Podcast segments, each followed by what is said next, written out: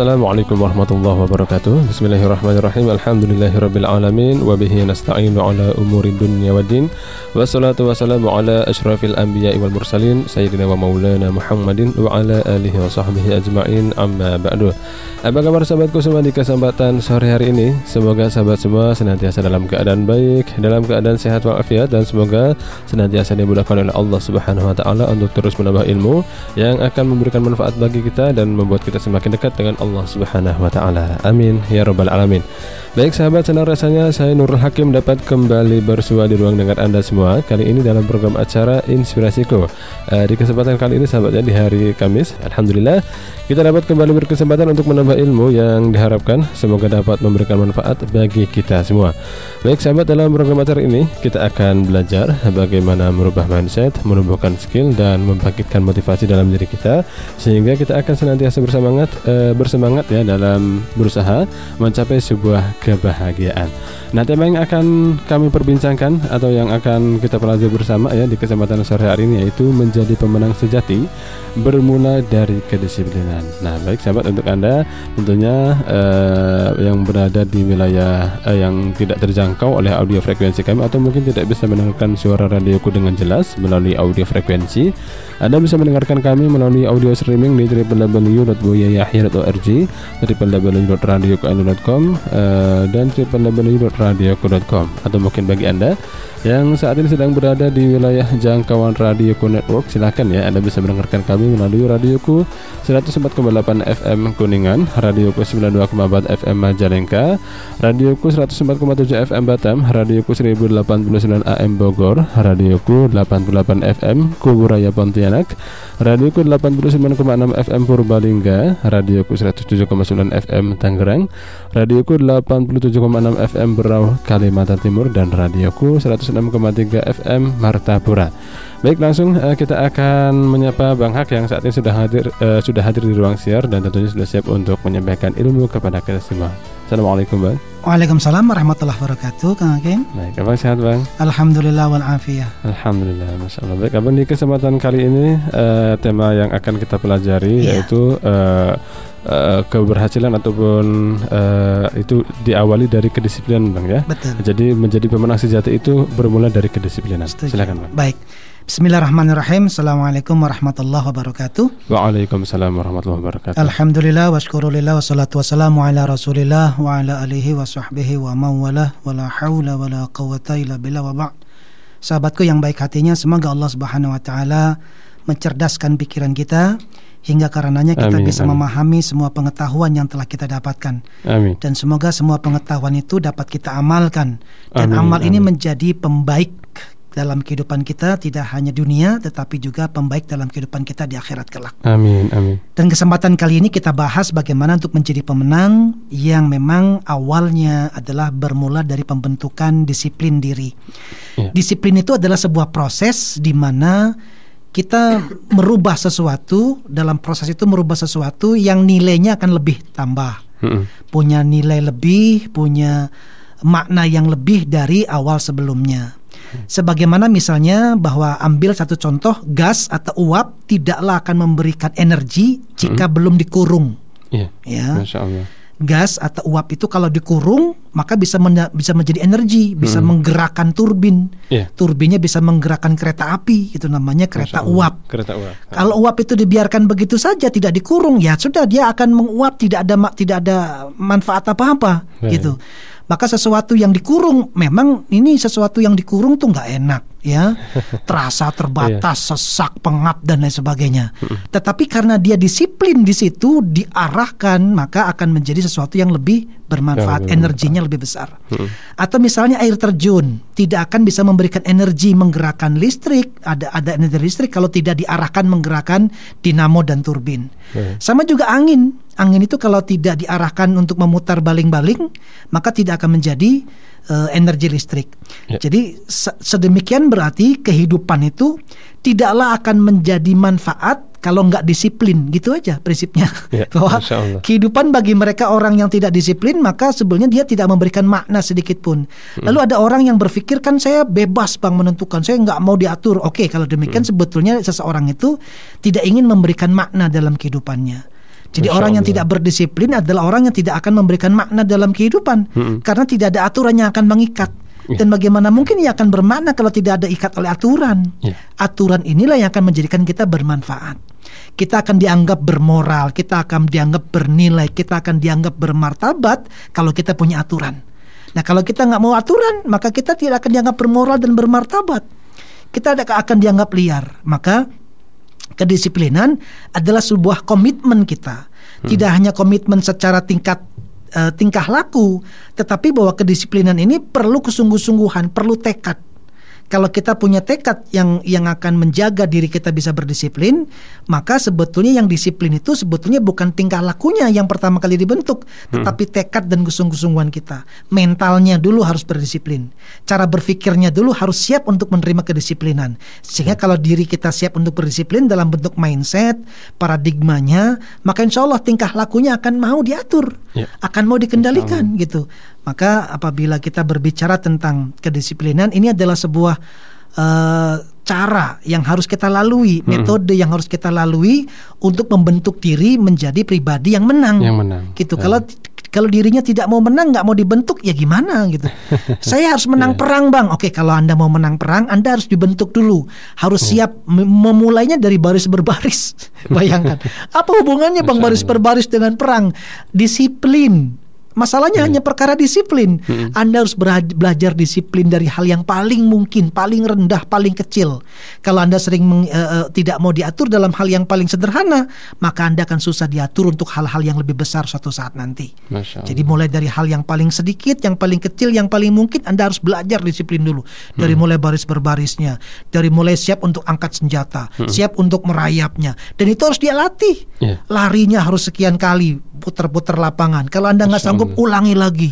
Memang berat melakukan semua itu. Iya, Bang. Tapi itu harga yang harus Anda bayar untuk mencapai kemenangan ketika berperang nanti. Mm-mm. Tapi kalau Anda sudahlah, yang penting kita perang, udah nanti bagaimana nanti saja. Lalu Anda tidak mau berlatih di situ, Anda tidak mau meng- mengencangkan otot-otot Anda. Ketika Anda berperang, Anda terbirit-birit kabur nanti lari karena tidak memiliki kemampuan ketika berla- ber- eh, bersanding dengan lawan-lawan Anda. Jadi kalau demikian berarti disiplin adalah sebuah proses yang harus kita lalui, meskipun wajahnya tidak kita sukai, karena wajahnya adalah menakutkan, wajahnya adalah kesengsaraan, wajahnya adalah pengekangan keinginan kita. Iya. Tetapi itu mau tidak mau kita harus lalui supaya Masya kita Allah. akan membentuk pribadi kita menjadi pribadi yang lebih bermakna. Mm-mm. Disiplin dalam belajar misalnya, kita mau nggak mau harus belajar meskipun nggak ngerti-ngerti belajar saja. Waktunya sudah datang waktu belajar belajar. Meskipun anda tidak paham nggak apa-apa, yang penting datang waktunya disiplin. Itu sebabnya kita diajarkan untuk tetap eh, istiqomah dalam waktu-waktu sholat. Iya. Waktu-waktu sholat ini sudah kanat alal mu'minin kita maungkuta bahwa waktu sholat ini kepada orang-orang mukmin telah ditetapkan waktunya. Itu cara bagaimana Islam mengajarkan kepada kita berdisiplin, gitu sehingga setiap waktu itu merupakan waktu yang harus kita taati. Kalau kita kemudian tidak mau ditaati, kita tidak mau mengikuti aturan-aturan seperti itu, maka kemudian kita tidak punya at- patokan. Kalau kita tidak punya patokan, standar mana yang akan menjadi acuan? Nanti kita Baik. tidak punya ketentuan hukum, dan kalau kita tidak punya ketentuan hukum, maka tidak mungkin kita dianggap orang yang bermoral atau bermartabat. Baik. Karena hukum ini akan berbanding lurus dengan martabat seseorang, ya moral seseorang. Maka teman-teman, insya Allah sahabatku, dalam hal ini yang pertama, kalau kita ingin mencapai sesuatu yang kita inginkan, maka langkahnya harus disiplin. Disiplin untuk memulai sesuatu yang tidak bisa kita inginkan, atau yang, yang tidak bisa kita senangi meskipun, yang tidak bisa kita mau lalui. Karena memang disiplin itu wajahnya tadi menakutkan. Bangun harus pagi, mengerjakan sesuai dengan eh, apa dengan tempatnya, pada tempat yang tepat gitu. Pada- Tidak hanya pada waktu yang tepat, tapi pada tempat yang Yang tepat tepat. Mm. sehingga disiplin ini sesuatu yang memang eh, perlu pengkawalan. Nah, berbeda dengan eh, kalau kita tidak mau dibentuk, Anda akan akan bebas begitu saja, maka hasilnya juga tidak bisa Anda Anda arahkan mau ke mana. Tadi eh, gas atau uap akan akan memberikan energi hebat kalau sudah dikurung. Nah, kalau Anda ingin menjadi orang yang luar biasa, ya dikurung. Ya. Di pondok itu luar biasa, dikurung orang di situ kan Iya bang. Eh, paradigmanya harus di situ-situnya. Ya. Karena kita akan me- akan mendisiplinkan mereka Mm-mm. dengan pola yang baru, dengan metode yang baru, dengan konsep yang baru, dengan kebiasaan yang baru. Dikurung di pondok. Orang mungkin nggak suka dikurung. Masya Tapi Allah. kalau in- Anda mau jadi sesuatu yang luar biasa, akan Hmm. melejit potensinya, ya harus siap dikurung dulu gitu. kalau Anda nggak mau dikurung, Ya, Anda liar begitu saja, ya sudah Anda nggak akan mungkin menjadi apa-apa Mm-mm. gitu karena tidak ada potensi, nggak ada energi yang akan kita kerahkan. Ya. Maka bisa jadi teman-teman yang hari ini dalam keadaan me- mengalami kesulitan-kesulitan, maka kalau kita ingin bebas dari kesulitan itu, maka bukan kebebasan yang harus Anda lalui. Anda harus melalui sesuatu yang tidak Anda sukai. Ya. Anda akan merasakan sesuatu yang pahit bisa jadi di sana. Anda tidak akan mau melaluinya, tetapi itu harga yang harus Anda bayar untuk menjadi pemenang di suatu saat nanti. Baik. Disiplin, insya Allah kita akan bahas lebih jelas nanti tentang bagaimana cara kita mendisiplinkan diri. Karena disiplin itu tidak hanya fisik yang aku- yang harus kita lakukan, tetapi yang paling penting adalah pertama kali me- menerima kedisiplinan dalam bentuk mental, spiritual. Kalau mentalnya siap untuk disiplin, maka insya Allah fisiknya juga akan siap untuk berdisiplin. Untuk disiplin, Kalau ya. mentalnya sudah menolak, maka apa pun aturan yang mendisiplinkan dia, dia akan pasti menolak dan Baik. dia tidak akan bisa mendisiplinkan dirinya sendiri. Masya Karena pada Allah. sejatinya adalah di, dal- di dalamnya internalnya sudah menolak terlebih dahulu. Insya Allah ada. Baik, Abah terima kasih. Eh, jadi untuk kedisiplinan ini adalah sesuatu yang pastinya eh, kita ketahui tidak disukai oleh banyak orang ya Bang ya. Iya. Tapi ternyata itu adalah harga yang harus dibayar eh, untuk keberhasilan atau kemenangan yang ingin kita raih. Jadi untuk Anda sahabat, eh, tetapkan apa yang ingin Anda capai. Kemudian setelah itu kita mulai dengan kes- eh, kedisiplinan Bang ya. Betul. Baik, eh, kita akan lanjutkan eh, pembahasan tema kita di kesempatan sore hari ini dan tentunya untuk sahabat semua pastikan Anda tetap bersama kami karena kami eh, nanti juga akan memberikan kesempatan ya bagi yang ingin menyampaikan pertanyaan silakan.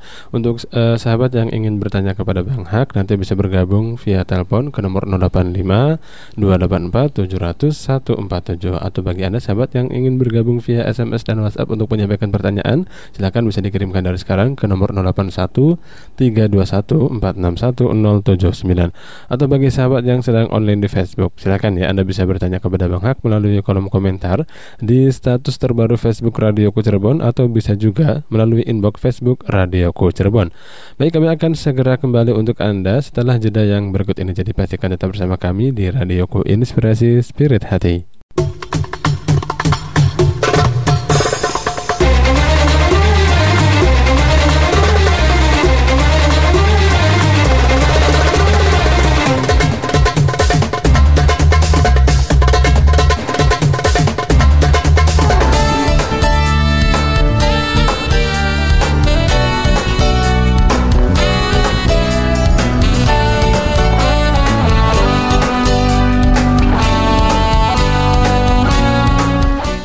Radioku Inspirasi Spirit Hati yang dipancar luaskan dari Komplek Lembaga Pengembangan Dakwah Al-Bahja Sendang Sumber Cirebon.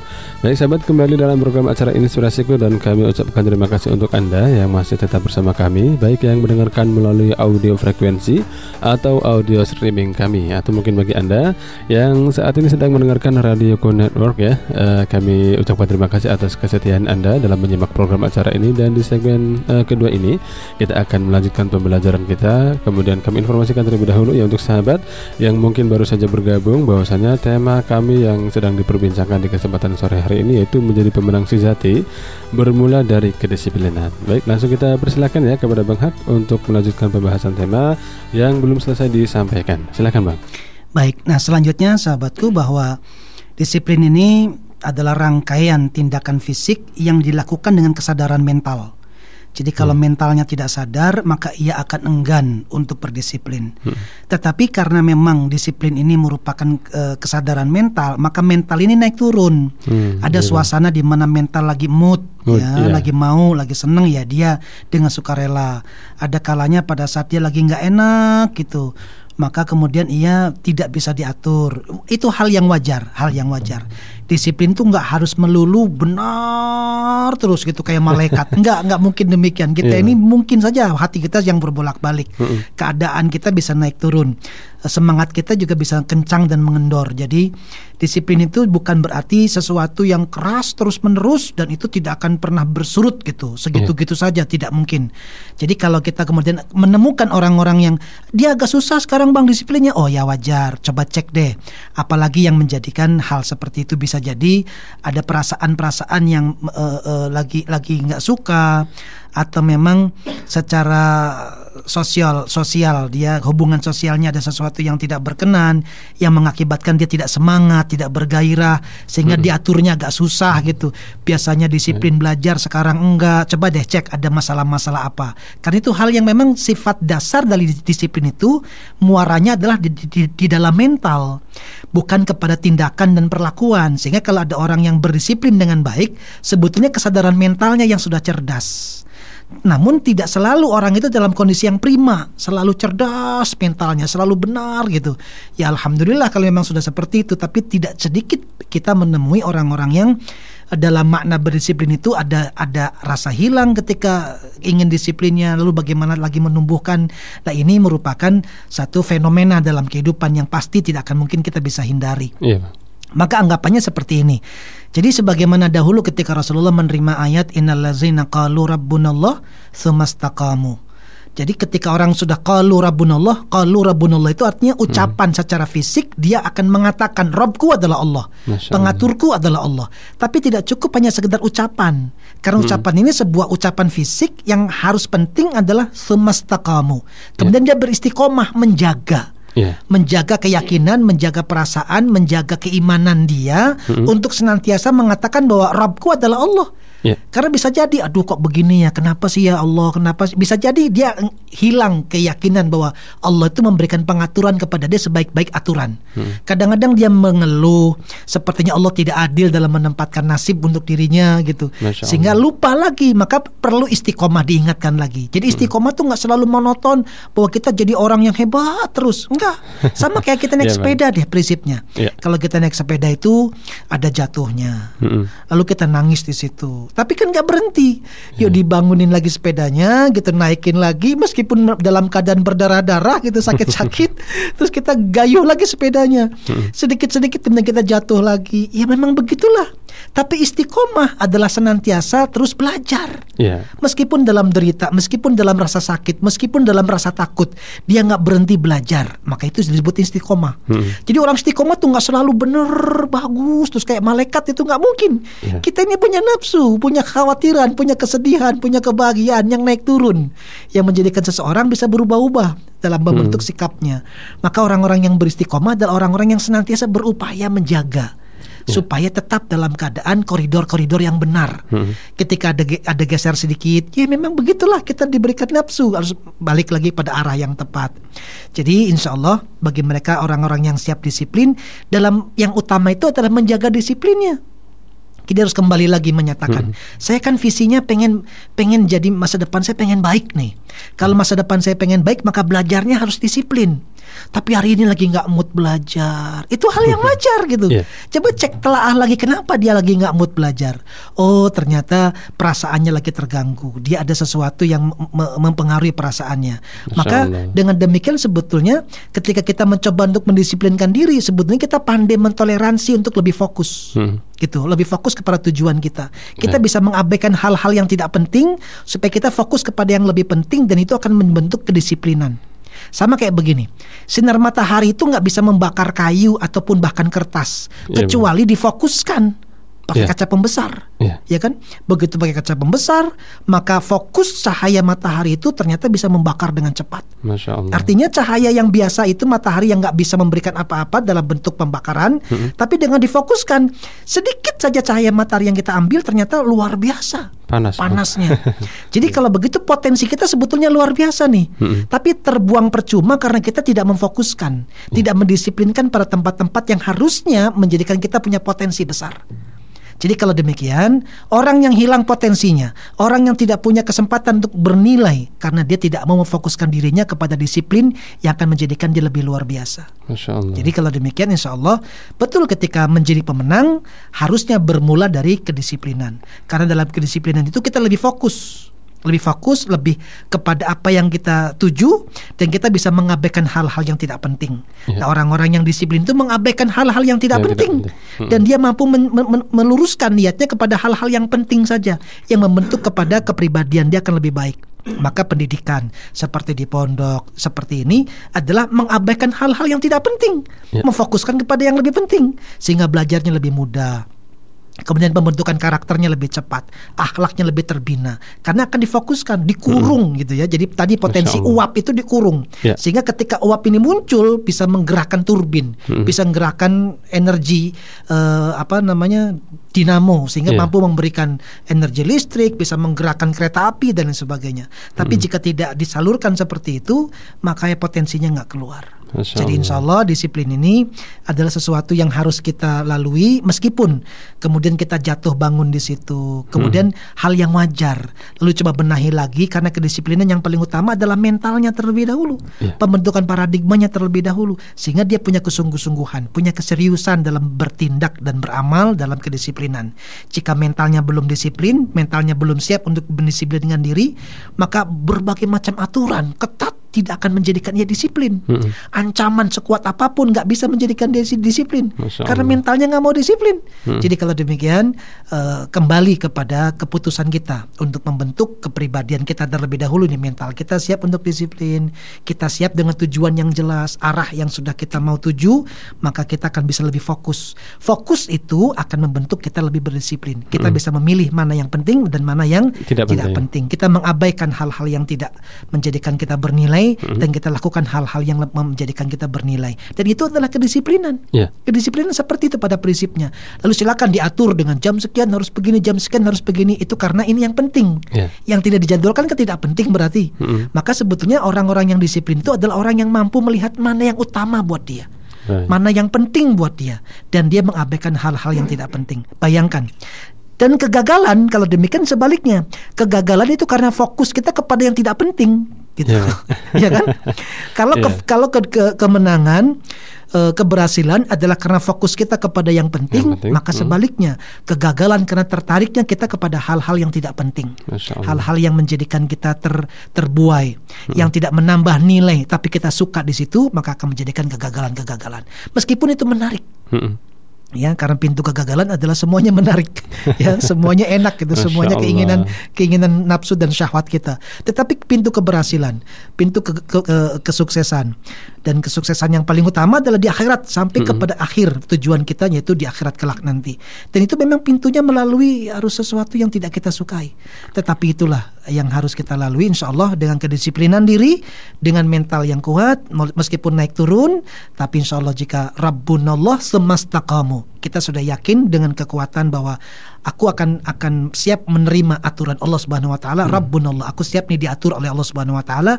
Semastaqamu. Kemudian dia beristiqomah memegang eh, kalimat itu dengan sebaik-baiknya dibenamkan dalam hati bahwa keadaan apa pun Allah memberikan yang terbaik buat saya. Sehingga tidak sempat berpikir untuk mengeluh tentang kejadian-kejadian yang bisa jadi musibah, bisa jadi pembentuk kualitas terbaik buat dirinya.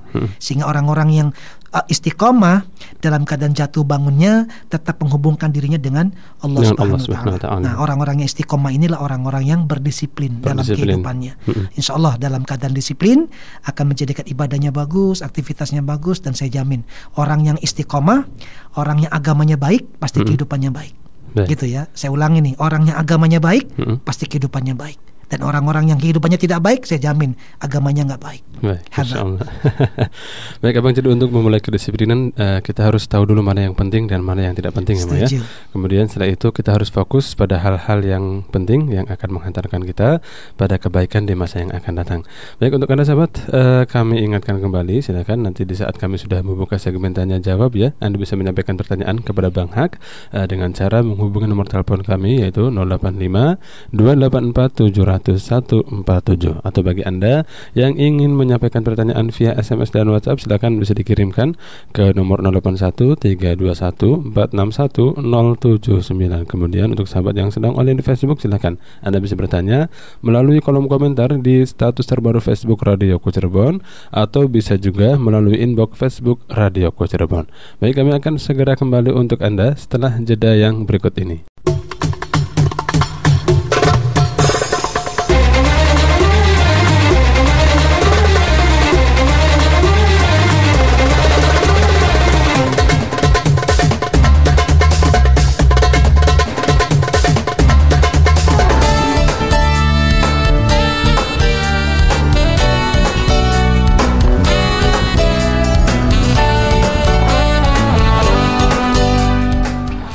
Radioku Inspirasi Spirit Hati yang dipancar luaskan dari Komplek Lembaga Pengembangan Aqua Al-Bahja, Sendang, Sumber, Cirebon. Baik sahabat, terima kasih untuk Anda yang masih tetap bersama kami uh, dan kita akan kembali melanjutkan pembelajaran bersama Bang Hak mengenai tema yang sedang uh, kita perbincangkan yaitu menjadi pemenang sejati bermula dari kedisiplinan. Baik, kita akan langsung saja mempersilahkan Bang Hak untuk uh, melanjutkan pembahasan tema kita yang belum tuntas. Silakan, Bang. Baik, nah sekarang sampai kita kepada bagaimana caranya mendisiplinkan diri. Itu yang paling utama. Karena uh, akan tidak bermakna kita berbicara tentang disiplin kalau tidak tahu bagaimana cara mendisiplinkan diri kita. Maka uh, paling tidak mendisiplinkan diri itu ada empat hal yang harus kita lakukan. Yang pertama, yuk kita buat rencana. Ya, jadi untuk memfokuskan sesuatu maka kita harus punya rencana. Kita mau ke mana sih gitu? Baik. Kita mau ngapain? Apa yang mau kita tuju, berarti kan kita bikin planning, kita bikin plan, bikin rencana. Nah, perencanaan ini e, sama seperti mengarahkan pikiran kita betul-betul menyadari apa yang benar-benar kita inginkan. Hmm. Sehingga dari situ kita akan menampik semua yang tidak kita inginkan. Apa sebetulnya yang Anda mau tuju gitu? Hmm. Kalau kita jelas apa yang mau dituju, berarti nanti yang lainnya dianggap tidak penting. Hmm. Gitu. Karena kita sudah semakin fokus. Yeah pikiran akan fokus itu kalau kita tahu betul rencana kita apa, hmm. mau ngapain sebenarnya. Gitu itu tahap pertama. Yuk kita buat rencana. Apa sih rencananya? Apa yang sebetulnya kita inginkan? Itu namanya plan. Yang kedua, secara uh, fisik kita harus mau melakukan apa yang kita rencanakan. Yeah. Jadi banyak di antara kita ahli merencanakan tapi lebih ahli menggagalkan rencana. Karena sudah tulis-tulis banyak gitu kemudian kita tidak hmm. mau melakukan apa yang kita sudah yang sudah kita rencanakan. Jadi yang keduanya yuk lakukan gitu. Hmm. Kita laksanakan apa yang sudah kita rencanakan. Hmm. Kita siap untuk melakukannya. Nah, karena rencana itu lebih fokus, maka kita akan melakukannya juga kan lebih spesifik. Yeah. Lalu jangan sampai tergoda dengan pada saat perjalanan itu biasanya ada sesuatu yang lebih menarik yang akan menggiring kita kepada tempat-tempat yang akan menjauhkan kita dari tujuan. Yeah. Maka pada saat melaksanakan coba cek sesuai dengan rencana enggak. Kalau nggak sesuai dengan rencana, abaikan. Hmm. Selama itu sesuai dengan rencana, oke okay, oke okay, lakukan. Jadi tindakan kita akan selalu kita uh, selaraskan apakah tindakan kita selaras dengan rencana kita ataukah tidak. Begitu terus menerus antara pikiran dengan tubuh kita, yeah. antara rencana dengan tindakan kita. Coba cek tindakan kita sesuai nggak dengan rencana. Kalau nggak sesuai, berarti ini ada sesuatu yang salah. Yuk kembalikan kepada rencana lagi, lalu bertindak sesuai dengan rencana kita. Nah ini harus hmm. harus ada keseriusan hmm. karena kalau kalau kita sudah punya rencana banyak lalu kita tidak mau melakukan maka sebetulnya itu sudah gagal Masya karena kita tidak mau uh, berdisiplin hmm. kita tidak mau mengendalikan diri bagaimana kita akan bisa dikendalikan orang lain kalau kita ya. sendiri tidak bisa mengendalikan diri, diri kita sendiri. sendiri maka orang-orang yang berdisiplin itu dia satu yang pertama tadi siap untuk buat rencana hmm. yang kedua siap untuk melakukan apa yang ia rencanakan secara tubuh harus mau melakukan apa yang difikirkan jadi yeah. pikiran dan tubuhnya selaras apa yang difikirkan itu apa yang dia rencanakan dan di tubuhnya apa yang dia mau lakukan. Ini harus selaras. Hmm. Yang kedua, eh, yang ketiga, dia harus mampu mengevaluasi. Gitu, yeah. cek cek evaluasi sesuatu bisa jadi nggak nggak uh, sejalan dengan apa yang kita kehendaki maka hati kita harus lega untuk menerima kritikan-kritikan dari orang lain -hmm. gitu hati yang lega ini hati yang lapang mampu melihat kesalahan-kesalahan Yeah. Ketika kita melihat uh, kesalahan, kalau kita ngotot, uh, maka kita tidak bisa merubah uh, kesalahan itu menjadi yang lebih benar karena kita merasa yang salah itu jadi benar gitu masalahnya. Jadi orang-orang yang mau merubah kesalahan-kesalahan menjadi lebih baik karena dia hatinya lega untuk mm -hmm. mau menerima evaluasi dan kritikan dari orang lain. Kalau memang sesuatu yang kita kerjakan ini salah, berarti yuk kita benahi. If kita evaluasi nih apakah uh, yang sudah kita rencanakan kemudian tercapainya berapa persen, harusnya berapa, berarti kan ada sesuatu yang yang keliru mungkin harusnya tercapai full, tetapi tidak full. Hmm. Berarti ada sesuatu yang salah. Evaluasi ini akan menemukan mana-mana yang bermasalah. Nah, dibutuhkan kelegaan hati kita untuk memperbaiki diri. Kita tidak menganggap benar sendiri untuk e, mengambil langkah-langkah yang lebih baik. Dalam evaluasi ini kita harus rela hati, bersedia hati untuk memperbaiki terus-menerus Jadi prinsipnya ketika kita sudah punya rencana, kita siap untuk melakukan, lalu kita evaluasi. Kalau ada sesuatu, sesuatu yang salah, maka kita siap untuk memperbaiki diri. Harus selalu begitu. Ada sesuatu yang salah, kita siap perbaiki diri. Jangan sampai kemudian kita masih tetap ngeyel, ngotot dan mau bertindak dengan cara-cara yang tidak benar. Pada akhirnya semakin jauh dan melenceng. Jadi orang-orang yang mengevaluasi diri, kelebihannya adalah mereka bisa memperbaiki diri sepanjang waktunya. Gitu. Uh, Orang-orang yang beruntung, orang-orang yang mau, mau mengevaluasi ini adalah orang yang uh, senantiasa melihat bahwa peluang-peluang kebaikan uh, akan sejalan pula kita untuk memperbaiki diri kita. Kalau kita pengen baik maka memperbaiki diri harus terus-terusan, tidak jangan jangan sampai berhenti. Kalau kita pengen mencapai hasil yang baik tapi memperbaiki dirinya berhenti, maka akan berhenti pula upaya untuk mencapai kebaikan-kebaikannya. kebaikannya. Nah, maka teman-teman ketika kita sudah punya rencana yang sudah baik, kita sudah siap melakukannya dengan cara-cara yang mungkin tidak bisa kita sukai, tapi tubuh kita kita paksakan, lalu hati kita siap menerima perbaikan-perbaikan. Sehingga dengan tiga hal ini akan menjadikan kita siap hidupnya bisa bermakna gitu. Itu kejiwaan. Yang ke- yang keempat adalah secara jiwa. Secara jiwa ini merasa bahwa dirinya telah bermakna suatu saat nanti. Menjadi orang yang lebih baik itu bermakna. Iya. Maknanya menjadi baik itu kenapa ya Allah terima kasih hari ini Engkau anugerahkan eh, eh, kehidupan di mana aku bisa bersyukur. Dengan itu orang tua aku bisa jadi bangga dengan aku, seneng orang tua Allah. sama aku. Jadi ada memiliki kebermaknaan gitu. Orang tua nggak marah-marah lagi gitu. Pasangan kok jadi tambah cinta gitu. Karena memang ada kebermaknaan di situ. Jadi orang-orang yang berdisiplin itu sebetulnya pada prinsipnya dia akan menjadi hidupnya lebih banyak makna. Karena ia fokus kepada apa yang ia tuju, ia mau melakukan apa yang sudah ia rencanakan dan ia berela hati untuk memperbaiki setiap langkah-langkahnya yang salah, maka pada jiwanya akan menemukan kebermaknaan dalam kehidupan. Kalau seorang ayah dia merasa bermakna dalam keluarganya, anak-anakku kok nurut-nurut ya gitu. Dengan apa yang sudah dilakukan sebelumnya itu, Baik. ya. Kemudian istrinya kok tambah sayang gitu. Dia juga dihargai sama keluarganya. Ini menunjukkan bahwa orang-orang yang siap untuk merubah dirinya dengan kedisiplinan kedisiplinan, maka tanpa sadar dia akan menjadikan dirinya lebih bermakna dalam kehidupan. Karena sebaliknya, orang yang tidak mau berdisiplin, orang yang tidak mau bermakna.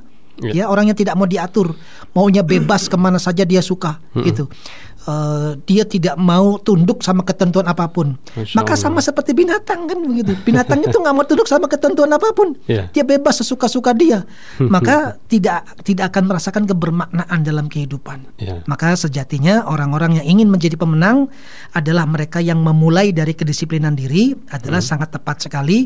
Hanya dalam kedisiplinan ini prosesnya yang pertama tadi adalah bagaimana kita mendisiplinkan pikiran kita dengan cara fokus untuk membuat perencanaan.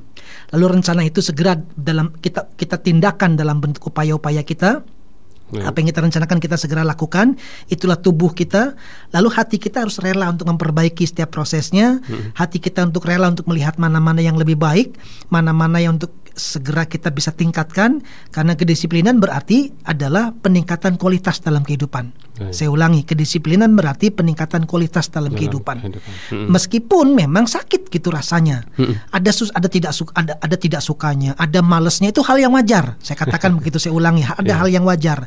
Tapi kembali kalau kemudian hati kita rela, hati kita em, berupaya untuk senantiasa mengembalikan kepada tujuan kita, rencana kita, maka akan tumbuh untuk kesadaran mau memperbaiki diri. Baik. Gitu. Walaupun kemudian ada rasa eh, gimana ya capek tapi buang, ya itulah yang harus kita lakukan. Maka berdamai dengan diri untuk bisa mencapai tujuan dalam rangka disiplin itu adalah upaya yang terbesar. Itulah jihad kita melawan diri kita sendiri.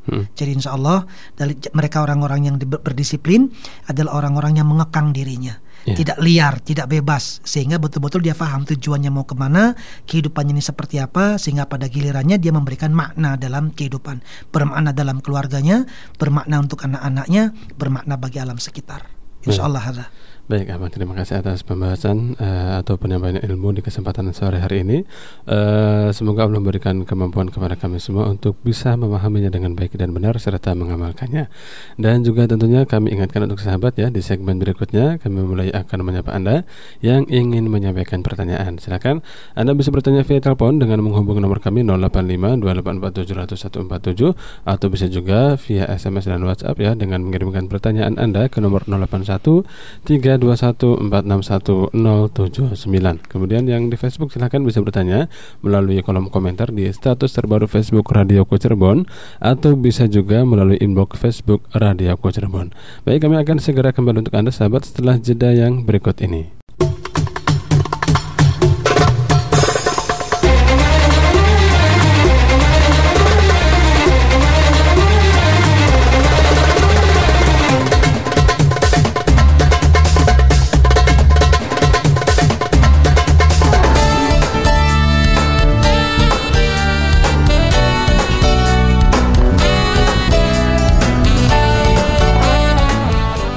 Radioku Inspirasi Spirit Hati yang dipancar luaskan dari Komplek Lembaga Pengembangan Aqua Al-Bahja, Sendang, Sumber, Cirebon. Baik sahabat kembali dalam program acara Inspirasiku dan segmen kali ini kami mulai membuka kesempatan bagi Anda yang ingin menyampaikan pertanyaan kepada Bang Hak. Silahkan Anda bisa bertanya via telepon dengan menghubungi nomor kami 085 284 700 147 atau bisa juga via SMS dan WhatsApp dengan cara mengirimkan pertanyaan Anda ke nomor 081 321 461 079. Kemudian kemudian bisa juga ya uh, melalui Facebook Radio Kota Cirebon.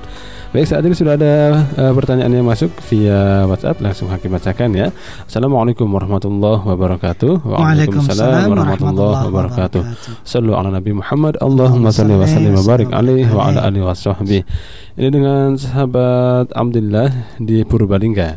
Bang Hak, saya ya. mau bertanya bagaimana menguatkan semangat dalam diri agar bisa disiplin dan fokus untuk mencapai goal yang kita inginkan. Mm -hmm. Terima kasih. Wassalamualaikum warahmatullahi wabarakatuh. Waalaikumsalam, Waalaikumsalam warahmatullahi wabarakatuh. Baik sahabatku bahwa semangat itu bisa naik turun. Nah, kalau kita sudah punya rencana yang sudah jelas, goal yang sudah jelas, kadang-kadang gairah kita untuk menempuh itu akan berubah-ubah sesuai dengan keadaan-keadaan kita. Ada kalanya keadaan itu membuat kita bersemangat, ada kalanya kemudian kita hilang semangat. Nah, supaya hmm. kita bisa menjaga semangat itu tetap ada, maka sebetulnya yang pertama dilakukan senantiasa kita fahami ke mana tujuan kita. Setiap hmm. hari itu kita harus ingat-ingat tujuan kita ke mana. Hmm. Banyak orang yang kemudian eh, hilang semangat karena sebetulnya dia lupa sama tujuannya. Yeah. Ada sesuatu yang lebih menarik dan dan yang menarik itu didahulukan sehingga dia lupa dengan tujuan yang utamanya. Yang kedua, tidak ada alasan yang senantiasa menjadikan ia mau bergerak. Hmm. Jadi untuk untuk bersemangat itu harus punya alasan. Alasan. Alasannya apa nih? Saya untuk bergerak itu terus menerus. Hmm. Gitu. Nah alasan ini yang harusnya selalu mengejar-ngejar kita. Nah, gitu. Iya. Sama seperti kita uh, seperti apa ya dikejar-kejar sama macan gitu ya yeah. itu akan memaksa kita untuk terus berlari, berlari. gitu. Jadi kita harus temukan alasannya apa. Kalau saya berhenti maka saya akan begini. Mm dan saya nggak mau begitu gitu. Kita yeah. harus menemukan macan kita sendiri. Ya kita harus menemukan alasan yang membuat kita terus bergerak. Mm kalau kita tidak bisa menemukan alasan itu maka akan banyak alasan untuk berhenti akan banyak alasan untuk menyimpang, akan banyak hmm. alasan untuk tidak mau istiqomah, akan banyak alasan untuk berhenti tidak lagi melanjutkan. Hmm. Tapi kalau kita punya alasan yang tepat, maka kita akan terus mau melakukan. Misalnya alasannya adalah kalau saya tidak mau bergerak saat ini, maka bisa jadi esok akan meninggal dan gak ada kesempatan bagi saya. Misalnya, hmm. maka saya tidak ingin membuang-buang waktu yang saya miliki hari ini, saat ini. Maka itu merupakan alasan yang tepat karena Allah hmm. memberikan kesempatan kita hanya saat ini saja. Hmm. Saat depan kita belum pernah kita kuasai. Maka yuk kita temukan cara untuk bagaimana menemukan alasan yang tepat untuk tetap mau bergerak gitu. Yeah. Jadi yang pertama tadi untuk senantiasa ingat kepada tujuan kita, hmm. ya, mengingat tujuan ini harusnya merupakan uh, hal yang setiap hari kita harus namanya itu kalau itu namanya afirmasi, penjelas afirmasi. kejelasan kepada hmm. tujuan kita. Baik. Bahwa saya harus menjadi pribadi yang lebih baik, bahwa saya harus memberikan kontribusi yang terbaik, bahwa saya ketika kalau kalau dalam pekerjaan bahwa saya harus memberikan pekerjaan-pekerjaan yang baik. Itu namanya hmm. penegasan-penegasan yang harus dia ucapkan. Baik. Dengan ucapan itu akan menjadikan dia ingat apa yang dilakukan. Hmm. Nah, yang kedua ketika dia melakukan kemudian ada ada godaan-godaan, maka pastikan dia menemukan alasan yang tepat untuk tetap lari. Masya cari Allah. macannya deh gitu ya cari alasannya apa nih supaya kita tetap mau berupaya dan hmm. tidak mau berhenti Insya Allah ada. Ya. Baik, Abang terima kasih atas jawabannya. Uh, semoga bisa dipahami dengan baik oleh sahabat kita yang uh, bertanya. Uh, jadi silakan ya untuk uh, bisa menemukan alasan yang kuat supaya kita bisa tetap fokus dengan uh, apa yang ingin kita tuju ya. Baik, kita bacakan pertanyaan berikutnya. Ada sahabat kita yang juga bertanya melalui WhatsApp. Uh, langsung Hakim bacakan. Assalamualaikum warahmatullahi wabarakatuh. Waalaikumsalam warahmatullahi wabarakatuh. Sallu ala Nabi Muhammad. Allahumma salli wa sallim wa barik alaihi wa ala alihi wasahbihi.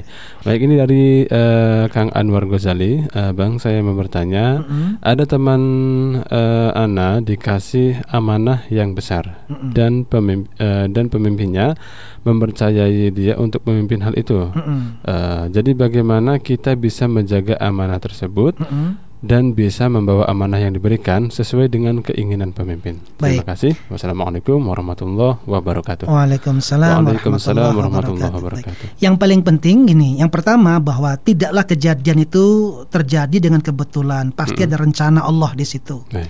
Dan biasanya rencana Allah itu akan akan melihat potensi yang tidak kita lihat. Hmm. Jadi sebagaimana Nabi Musa alaihissalam misalnya, oh. ketika ia diberikan kepercayaan amanah untuk menyelamatkan Bani Israel, beliau ragu. Nabi Musa sendiri ragu, gitu. Ragu. apa iya ya Rob? Apa iya ya Rob? Gitu. Jadi hmm. orang yang diberi amanah, orang yang diberi amanah ini sebetulnya dia tidak melihat potensi dirinya, karena potensi itu akan terlihat oleh orang lain. Ya, hmm. misalnya begini Mas uh, Kang Hakim ini akan mudah dilihat potensinya oleh saya. Mm -mm. Saya lihat Mas Kang Hakim ini mampu begini, mampu begitu, cocok nih begini. Mm. Bisa jadi Kang Hakim akan mengatakan ah apa iya sih Bang, apa iya sih gitu. Setiap individu akan merasa ragu tentang potensi kemampuannya karena setiap potensi itu akan dilihat oleh orang lain. Kalau kita ingin mengetahui potensi kita, kurangnya di mana, lebihnya di mana, maka jangan nilai diri kalau Baik. kita yang menilai, kita akan melihat potensi yang baik-baiknya saja dan tidak akan mau yang kurang-kurangnya kan gitu. Tapi kalau yeah. orang lain melihat akan hmm. lebih objektif. Yeah. Kamu baiknya ini, kurangnya ini, sehingga yang cocok adalah ini. Nah, pemimpin beliau ini paham betul tentang potensi yang dimiliki oleh temannya Kang Anwar Ghazali gitu kan. Baik. Bahwa oh Anda nih punya kelebihan ini, punya kekurangan ini, sehingga ini loh amanah yang tepat itu harusnya ini. Baik. Ya itu berarti penilaian dari orang dan insya Allah penilaian lebih orang lebih objektif. objektif. Penilaian dari orang lain lebih objektif dibanding penilaian dirinya. Kalau dirinya begitu nerima amanah, apa iya ya aku bisa ya? Apa iya aku mampu ya? yeah. Karena yang terbayang adalah ketakutannya bisa nggak sih? Bisa nggak sih? Bisa nggak sih? Mm-hmm. It's okay, nggak masalah. Semua para nabi dan rasul ketika diberi amanah semuanya juga ragu-ragu. Apa iya aku bisa? Apa iya aku bisa? Itu sebabnya iya karena budu iya?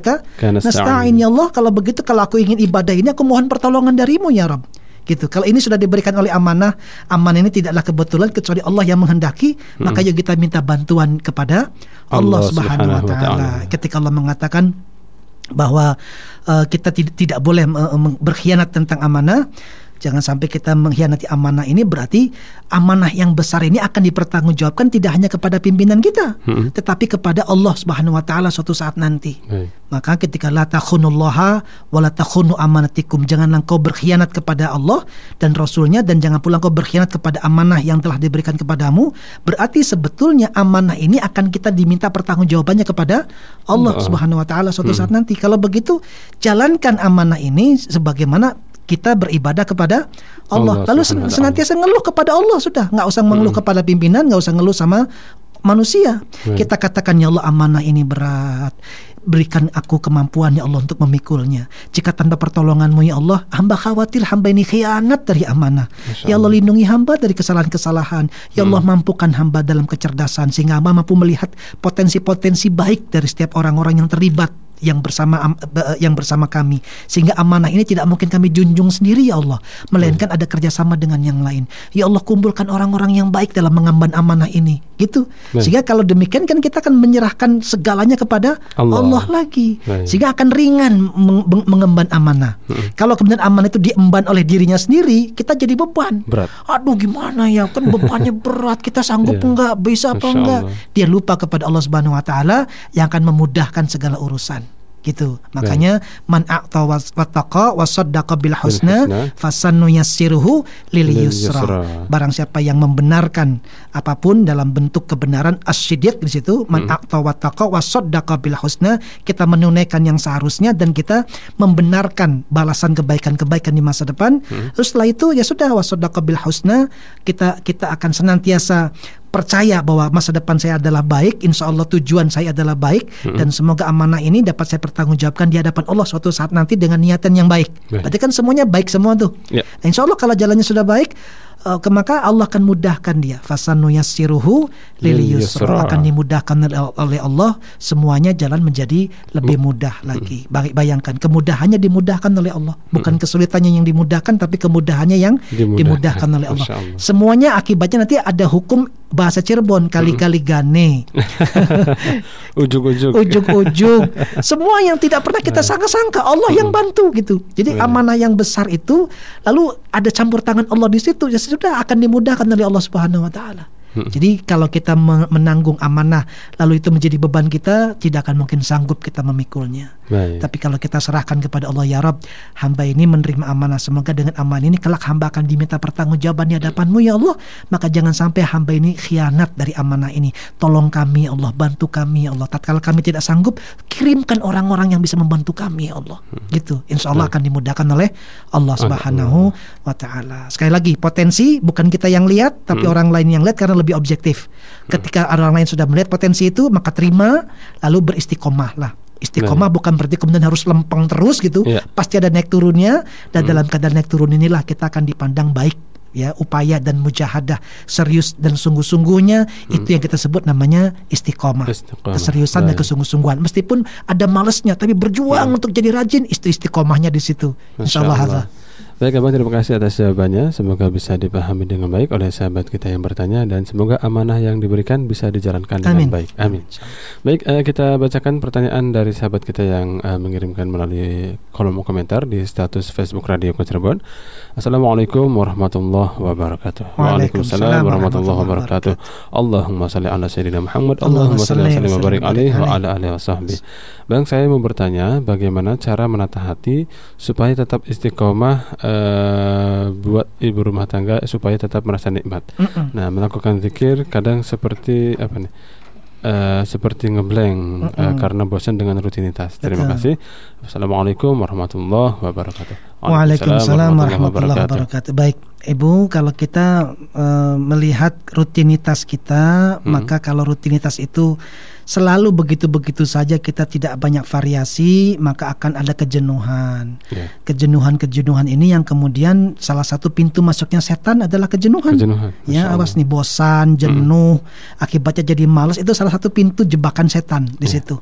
Maka kalau akan datang kepada kita seperti itu, maka segera variasi.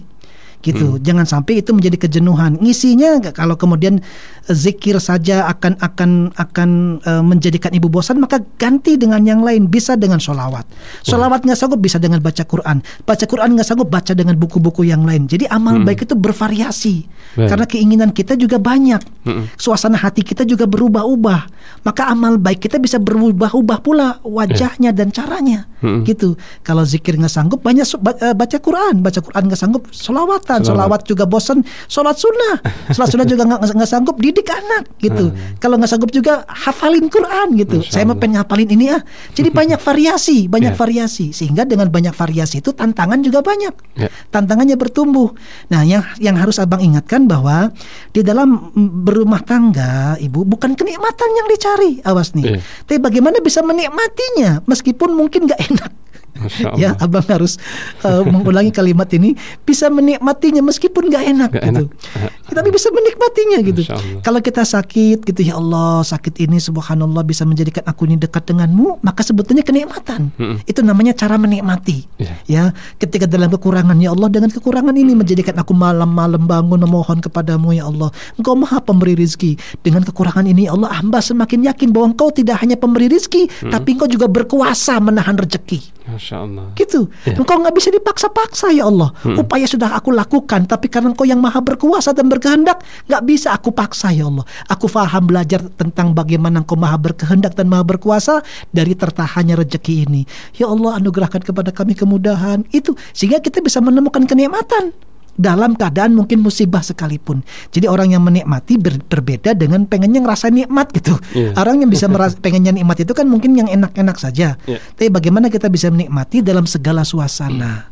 Nah insya Allah ibu saya sarankan bagi ibu yang bisa menata, eh, ingin menata hatinya, maka robah-robah karena suasana hati berbeda-beda. Hmm. Sekali lagi suasana hati berbeda-beda, moodnya hati berbeda-beda. Maka cara kita beribadah atau ingin dekat ke, dengan Allahnya itu isi dengan hal yang berbeda-beda. Hmm. Kalau sudah zikir nggak mau bosen ganti solawat. Kalau solawat bosen baca Quran. Kalau baca Quran nggak bosen sudah bosen apal-apalan gitu ngapalin yuk. Hmm. Kalau itu juga juga, juga juga sudah bosen maka yuk didik anak gitu. Gimana caranya mendidik hmm. anak. Kalau itu juga bosen lagi baca buku. Kalau baca buku sudah bosen lagi silaturahmi silaturahmi kepada orang tua. Hmm. Akan banyak kebuat perbuatan-perbuatan baik sehingga dengan perbuatan baik itu akan menjadikan kita amalannya akan bervariasi. Insya Allah dengan bervariasi ini hati kita tadi nggak nggak nggak bosan lagi. Hmm. Awas, saya ulangi, salah satu pintu masuknya setan adalah dengan kebosanan. Bosan. Akhirnya udahlah bosen wirid terus zikir terus Baik. ngaji terus bosen gitu. Hmm. Awas nih salah satu pintu masuknya setan. Maka ganti dengan berbagai macam ibadah yang lain. Insya Allah. Baik, Abang terima kasih atas jawabannya sangat jelas. Semoga bisa dipahami dengan baik oleh sahabat kita yang bertanya. Baik, kita uh, akan jeda terlebih dahulu dan untuk anda sahabat pasti akan tetap bersama kami di Radio Ko Inspirasi Spirit Hati.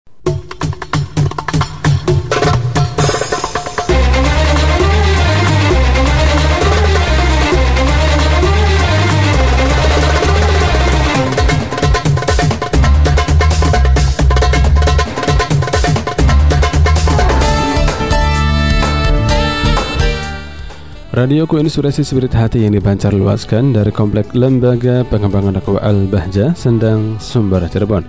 Baik sahabat kembali dalam program acara Inspirasiku dan kita akan uh, lanjutkan ya uh, di segmen kali ini dengan sesi tanya jawab. Uh, ada pertanyaan yang masuk ada banyak sekali sahabatnya ada yang via Facebook, uh, tadi yang via WhatsApp sudah dibacakan dan ada juga sahabat kita yang menyampaikan pertanyaan melalui SMS ya. Uh, tapi mohon maaf sepertinya tidak semuanya bisa kami bacakan ya, tapi uh, Hakim akan coba bacakan uh, satu persatu. Uh, di antaranya ada sahabat kita yang mengirimkan pertanyaan via Facebook ya dari ya, sahabat kita yang mengirimkan melalui inbox Facebook Radio Ko Cirebon. Assalamualaikum warahmatullahi wabarakatuh. Waalaikumsalam warahmatullahi wabarakatuh. Allahumma salli ala sayyidina Muhammad. Allahumma salli wa sallim barik alaih wa ala alihi wa sahbihi. Maka saya mau bertanya, mm-hmm. kalau ada teman yang sering menyindir hal-hal yang tidak enak mm-hmm. buat perasaan orang lain, mm-hmm. uh, itu harus bagaimana ya? Uh, memang wataknya seperti itu. Mm-hmm. Orangnya sering uh, menyindir-nyindir orang lain mm dan sulit untuk dinasehati juga. Mm. Terima kasih jawabannya. Wassalamualaikum warahmatullahi wabarakatuh. Waalaikumsalam, warahmatullahi wabarakatuh. Ya, yang paling utama untuk kita lakukan adalah ber berbesar hati. Hmm.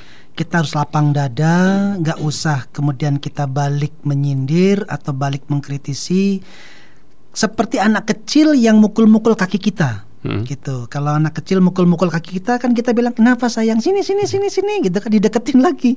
Jadi mereka butuh perhatian. Bisa jadi sifat seperti itu muncul dari uh, kebiasaan di lingkungan terdekat dia yang tidak hmm. dihargai gitu. Dia tidak dihargai, dia tidak dihormati sehingga salah satu cara untuk mendapatkan perhatian adalah dengan cara mengkritisi atau nyindir atau ngomongin orang lain hmm. supaya mendapatkan perhatian dirinya di lingkungan hmm. dia seperti itu. Sehingga kita berteman dengan orang seperti itu terbiasa dengan karakter dia seperti itu. Yeah. Maka sebetulnya itu bahasa kasih sayang dia kepada hmm. kita kalau Masya kita paham nih. Bahasa kasih sayang, tolong yeah. dong bantu aku, aku nih masih begini gitu hmm. bahasa kasih sayangnya. Maka kita harus berlega hati, maafkan dia. Gak usah kita sampai sempit hatinya ya sudah ayo maafkan saja jangan hmm. dipikirkan kesulitan kita menjadi menjadikan dia baik itu karena kita tidak mau menerima kritikan dia atau nggak hmm. mau menerima sindiran dia hmm. atau udah sakit hati ke, mendengar dia ngomong gitu akhirnya nggak mau menjadikan dia baik hmm. jadi sudah yuk kita terima ungkapan abaikan saja bukan bukan ini yang akan menyakitkan hatiku gitu ya jadi insya hmm. Allah hmm. kalau kitanya lega hati gitu lapang dada maka tidak ada satupun kalimat-kalimat yang mampu menyakiti hati kita Hmm. kalaupun masih mampu menyakiti hati kita, berarti hati kita yang kurang lap, kurang lapang. Kita serahkan kepada Allah ya Rob. Hat, hamba ini tidak punya tidak punya kewenangan apa-apa untuk di, untuk disanjung. Kalaupun ada orang yang menghina hamba, ya memang hamba itu tempatnya hina. Hmm. Hanya Engkau yang mulia ya Rob. Gitu. Jadi kalau ada orang yang ngece sama kita, ngehina sama kita, lu ya memang buat apa saya disanjung gitu? Nggak ada tempat untuk menyanjungku. Yang sejak yang harusnya disanjung adalah Allah Subhanahu Wa Taala. Jadi hmm. kita bisa mengabaikan kritikan orang, sindiran orang, gitu omongan pedes orang lain kepada kita kita bisa abaikan. Lalu kita dekati dia dengan bahasa cinta bahasa kasih sayang. Kita doa kepada Allah ya Allah mudahkan dia jadikan hatinya jadi baik hatinya jadi santun.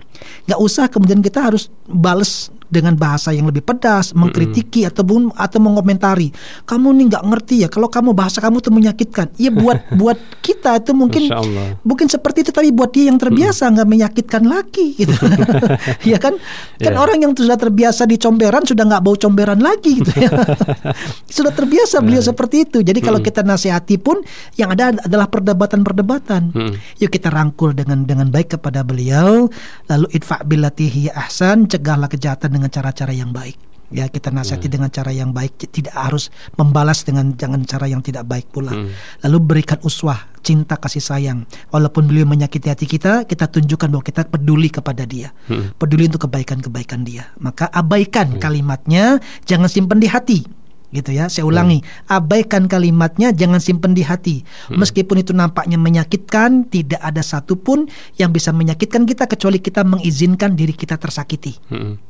Saya ulangi, tidak ada satupun yang bisa menyakiti kita kecuali diri kita me- mengizinkan kita tersakiti. Jadi kita serahkan ya Rob, bahasa ini bisa jadi menyakitkan tetapi kalau aku kembalikan kepada Engkau ya Rob, memang pantas kak aku ini memang orang-orang yang tidak tidak memiliki kemuliaan hanya Engkau yang mulia ya Rob, Hmm. hanya Engkau yang luar biasa. Hamba ini tidak punya apa-apa gitu. Jadi insya Allah dengan dengan rendah hati kita akan menerima itu dan kita akan memohon ampun kepada Allah. Semoga Allah berikan kemudahan dan ke, eh, keinsafan bagi orang yang eh, memang seperti eh, kebiasaannya begitu berbicara yang tidak baik. Insya Allah dengan cara-cara yang baik kita bisa eh, menghadapi orang yang tidak baik. Ya, Hmm. orang dengan cara yang baik kita bisa menghadapi orang yang tidak baik. Jangan sampai kita dengan cara yang tidak baik menghadapi orang yang tidak baik. Sudah jelas tidak baik, caranya tidak baik. Makin ribut nantinya toh. Baik. kita putuskan untuk menjadi orang yang baik. Hadapi dia dengan cara yang baik. Maafkan. Insya Allah ada. Baik, Abang terima kasih atas jawabannya sangat jelas. Eh, semoga bisa dijawab, eh, bisa dipahami ya dengan baik oleh sahabat kita yang bertanya. Intinya eh, jangan fokus dengan hal-hal yang tidak ada manfaatnya, Bang ya. Iya, Kalau betul. sindirannya eh, bermanfaat, kita ambil manfaatnya. Iya. Yang menyakitkannya Kita abaikan. buang. Nah, kita abaikan. Baik, eh, kita bacakan satu pertanyaan lagi, Bang. Ada pertanyaan yang masuk via SMS eh, Mhm. dari sahabat kita. Assalamualaikum warahmatullahi wabarakatuh. Waalaikumsalam warahmatullahi warahmatullahi wabarakatuh. Allahumma shalli ala sayyidina Muhammad. Allahumma wa sallim wa barik alaihi wa ala alihi wa sahbihi. Eh, saya hamba Allah dari Cirebon mau Mhm. bertanya. Saya kan nikah eh, bulan Syawal puasa. Mm-mm. Terus ada yang bilang kalau nikah bulan Syawal puasa itu banyak sengsara atau musibahnya dan suami saya nanti jualannya susah dapat uang. Apakah benar i- itu? Mohon penjelasannya. Terima kasih. Wassalamualaikum warahmatullahi wabarakatuh. Waalaikumsalam Waalaikumsalam warahmatullahi warahmatullahi wabarakatuh. Ya mungkin ada hitung-hitungan waton segala macam mungkin ya. Nah, Islam tidak mengajarkan itu. Baik. Ya, jadi kalau berbicara tentang pertanyaannya apakah ini benar atau tidak berdasarkan syariah, jelas sekali syariah tidak membenarkan Mm-mm. persepsi seperti itu. Baik. Nah, bisa itu menjadi benar karena kita meyakini gitu. Mm. Orang yang meyakini sesuatu, kendati pun yang diyakininya salah jadi benar. Baik. Ya, abang ulangin nih. Orang yang meyakini sesuatu meskipun yang diyakininya salah bisa jadi benar. Iya. Maka yang paling penting adalah bagaimana anda meyakininya. Mm-mm. Nah, kalau syariah mengajarkan tidak dibenarkan, tidak benar kalau orang yang nikah pada bulan Syawal lalu nanti usahanya jadi susah, rezeki jadi seret, nggak ada seperti itu, Iya. nggak ada, nggak nggak bisa ditentukan rezeki oleh apa pun yang kita kerjakan. Bahwa Allah memberikan rezeki kepada kita sudah jelas kok kalimatnya wa ma min batin fil ardi illa 'alallahi rizquha. Tidak ada satupun binatang yang melata di muka bumi kecuali Allah sudah tetapkan rezeki bagi Rezekinya. dia. Berarti kan sebetulnya rezeki sudah tetap. Perkara Anda nikahnya di bulan apa, di bulan apa, di bulan apa tidak mempengaruhi keputusan Allah. Iya. Ya, itu. Kemudian Allah juga mengatakan wa fis sama'i rizqukum wa ma tu'adun. Di langit itu semua rezeki yang sudah Allah siapkan untukmu dan yang sudah Allah janjikan. Hmm. Perkara nanti kemudian bagaimana menurunkannya sesuai dengan kehendak Allah, bukan kehendak kita. Ya. Begitu dengan cara Allah bukan cara kita. Lalu kita sering mengeluh kan aku pengennya dapat segini bang, tapi kan dapatnya segitu. Tuh kan nggak Iya. percaya dengan cara Allah gitu. Iya. Kita serahkan kepada Allah yang maha pemberi rezeki. Berarti kalau maha pemberi rezeki, kita serahkan kepada Allah cara-cara terbaik yang sudah Allah tetapkan. Tugas kita bagaimana menyikapinya dengan baik. Ya. Gitu. Jadi takdir itu sudah Allah tetapkan, tugas kita bagaimana melewatinya dengan baik. Mm-mm. Ada orang yang melewati takdirnya dengan cara berkeluh kesah terus. Takdirnya nggak bisa berubah, tetap terjadi, tapi kan diisi dengan keluh kesah. Ya. Nah, kalau ada orang yang kemudian melewati takdirnya dengan rasa syukur, meskipun musibah yang dihadap dihadapinya, tetapi rasa syukurnya menjadikan musibah itu kebaikan-kebaikan buat dia. Jadi kalau demikian, insya Allah tidak pernah benar eh, pandangan kita bahwa nikah di bulan Syawal puasa tadi ya, bulan Syawal maksudnya ya, di bulan Syawal itu akan mempengaruhi potensi rezeki kita tidak demikian. Insya Allah Allah berwenang menentuk, menentukan rezeki dari potensi-potensi kita. Nah, berarti yang paling penting adalah bagaimana potensi kitanya dalam berrezeki. Baik. Satu orang yang rajin punya potensi lebih banyak rezekinya Ya. dibanding dengan orang yang malas-malas. Orang yang kreatif lebih potensi rezekinya lebih besar dibanding orang yang sering eh, sering tidak menggunakan kreativitasnya. Orang yang mengambil peluang cepat bertindak lebih lebih potensi lebih besar dibanding dengan orang yang menunda-nunda dan tidak mau sesegera mungkin dal- dalam bertindak. Jadi sebetulnya potensi kita saja yang harus kita perbaiki. Insya Allah karena rezeki itu tidak akan berlawanan dengan potensinya. Makanya la yuk- la yukallifullahu nafsan illa usaha Allah tidak akan memberikan beban kecuali sesuai dengan kesanggupan dan kemampuan. Kalau begitu kemampuan kita yang kita akan perbanyak sehingga Allah akan memberikan kepada kita sesuai dengan kemampuan kita. Jadi kalau potensinya kita diperluas, diperbesar, maka akan semakin besar pula rezekinya. Kalau potensinya sempit, maka semakin sempit pula potensi eh, rezekinya. Jadi insya Allah soal bicara rezeki ini soal potensi saja dan Allah sudah tetapkan yang terbaik untuk kita insya Allah. Baik Abang, terima kasih atas jawabannya. Semoga eh, bisa dipahami oleh sahabat kita yang bertanya. Dan karena sudah berada di penghujung acara Bang, langsung kita sampaikan kesimpulan dan eh, ditutup dengan doa. Silakan. Baik, kesimpulannya sahabatku bahwa eh, kedisiplinan adalah sesuatu yang harus kita bayar di awal untuk mencapai tujuan-tujuan yang kita inginkan. Meskipun tidak suka kita melewatinya, tetapi disiplin ini eh, adalah anak tangga atau jalan di mana sebagaimana kita mengatakan ihdinas siratal mustaqim. Tunjukkan kepadaku ya Allah jalan yang lurus. Jalan yang lurus sudah Allah bentangkan. Perkara melaluinya ini akan banyak ujian dan cobaan. Kita harus berdisiplin untuk istiqomah senantiasa tetap berada di dalam jalan yang lurus. Ada godaan ada rintangan hal yang wajar. Tetapi kita minta pertolongan kepada Allah agar senantiasa kita tetap di, dijaga hati kita dijaga tindakan-tindakan kita agar tetap istiqomah di jalan yang sudah Allah tunjukkan. Dan kemudian bahwa menjadi orang yang berdisiplin itu adalah menjaga empat hal di mana kita harus menjaga pikiran kita. Kita harus kembali kepada perencanaan yang sudah kita siapkan, lalu kemudian di- dalam tindakan, dalam fisiknya kita harus melakukan apa yang kita rencanakan, lalu di hatinya kita siap untuk menerima evaluasi, kritikan, eh, kemudian perbaikan-perbaikan. Karena bagi mereka orang yang senantiasa memperbaiki diri yang akan mendapatkan kebaikan-kebaikan di masa depan.